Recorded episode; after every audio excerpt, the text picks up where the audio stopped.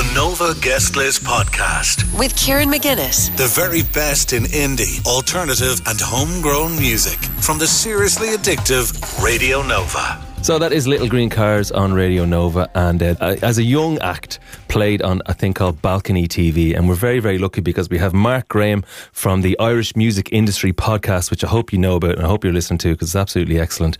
And he has released a three-part series, I suppose, the untold story of Balcony TV, and it is an absolutely excellent listen. Mark, how are you doing?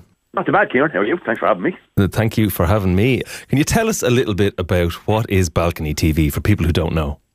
Yeah, I can, and I think I'd kind of include myself in that. That balcony TV was something that kind of passed me by when I was at its peak, and what it was, and what still kind of is, is a music platform. So uh, the idea was that people would go and play on a balcony, originally on Dame Street in Dublin, and be filmed, and then that video of them playing their song on the balcony, all original songs, you know, so it would be a song written and performed by the artist who was on the balcony and that will be uploaded to the Balcony TV YouTube channel.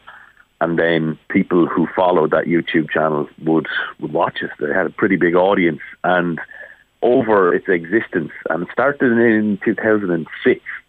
And over that period since it started, it spread to 100 cities around the world. So there was a balcony in Dublin, there was a balcony in Tokyo, balcony in Austin, Texas, Nashville, one in Delhi, Mumbai and it was started by three friends from Dublin, and then this thing kind of got spread around, and they syndicated it to 100 cities around the world, and you had bands, you know, pretty much singer songwriters, but Ed Sheeran kind of got a start on it, so there was a very young Ed Sheeran on Balcony TV in London. Mumford and Sons were on Balcony TV in Dublin when they were starting their career. The script was on it. Jessie J. So it, it got a lot of viewers and a lot of traction. And for me, what I thought was interesting about this story, what I wanted to cover it was it was kind of like what most people who get into music dream of. That idea that you have a group of friends who start something for fun, something creative, and it becomes so successful that it spreads around the world, and then a major record company comes in and buys the thing. And for most people starting off, that's kind of the dream. And for me, when you hear about that dream, I suppose as you get a bit older and you hear about a lot of people achieving that, you wonder is that what actually works out in the end? You know, Do they all live happily ever after? And in many cases, when people achieve that dream, they don't live happily ever after, and that's what I wanted to find out about. Yeah, but it's it's kind of I, I I couldn't believe it. So, like this is basically a show that was started on a balcony in Dublin and ended up syndicated to a hundred cities around the world, and there was hundreds of millions of views, and then it's bought in this uh, apparently massive deal, and you go into the intrigue of the whole thing on the podcast, and we won't. You know, it's it's a great listen. Go and check it out, but.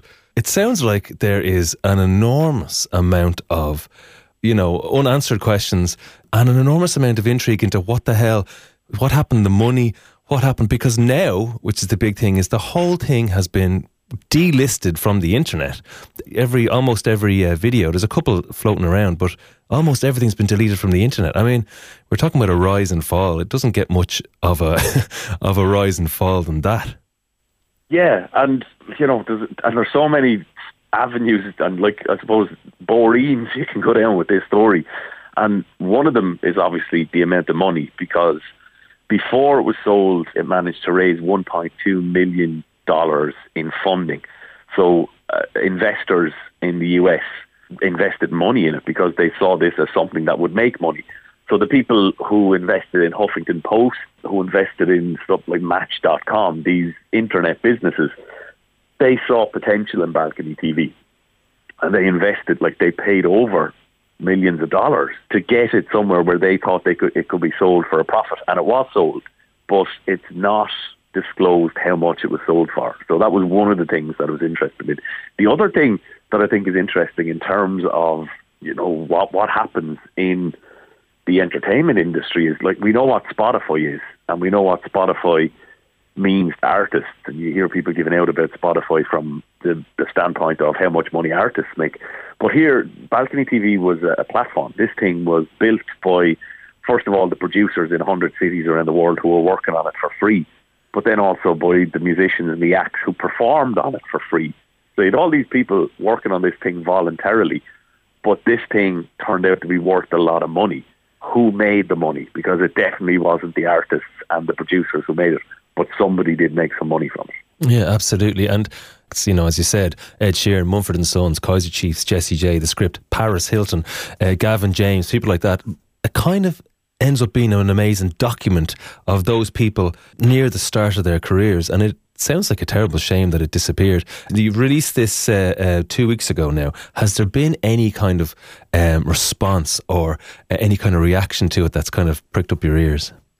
Yeah, there was a couple of things. The the first thing that happened was we kind of did a, a launch for us at um, an arts festival in Doolin, and one of the founders of the thing, Stephen O'Regan, joined me for that, along with one of the producers from Cork, uh, Joanne Collins, and a poet called Stephen James Smith, who it was one of the first places he performed. You know, mm.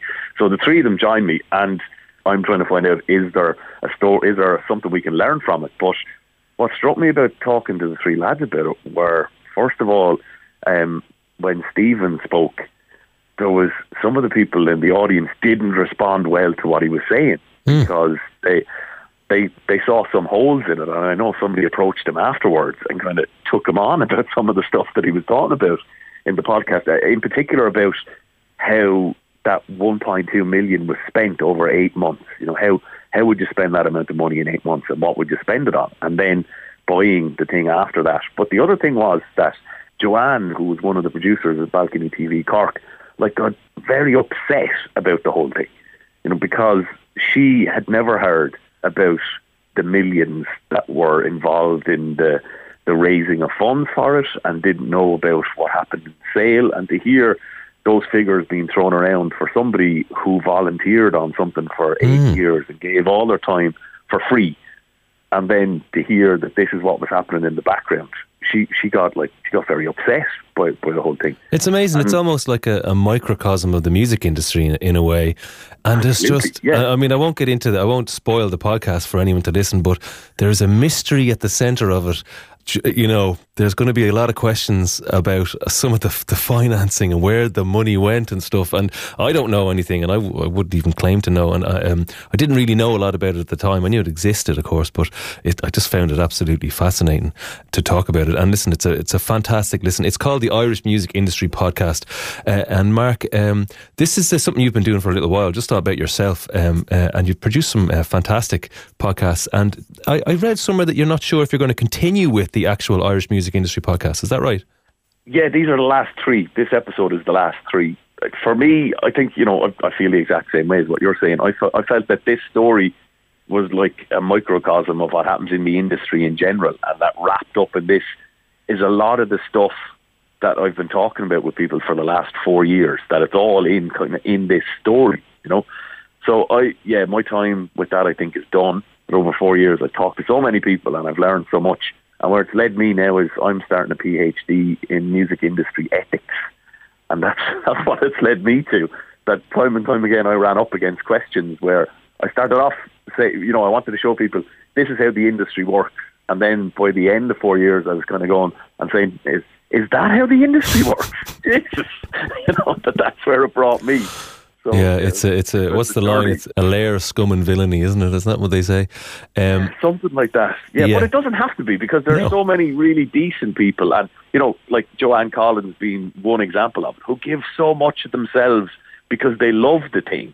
But sometimes when you give, when you have people, and you probably see it all the time as well. You know, when you have people who are so enthusiastic, who love a thing, and are willing to do anything for that thing sometimes there are other people who will take advantage of that. And I know I've certainly learned a lot from that in the last four years.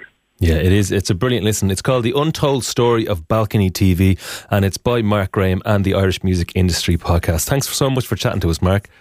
Thanks, Kieran. My pleasure. Yeah, yeah, and best of luck in whatever comes your way next. Uh, dying to hear more about this ethics thing that I must get more into. Um, let's play out with one of the acts who were featured uh, very heavily on Balcony TV. This is the Hot Sprockets. This is Radio Nova.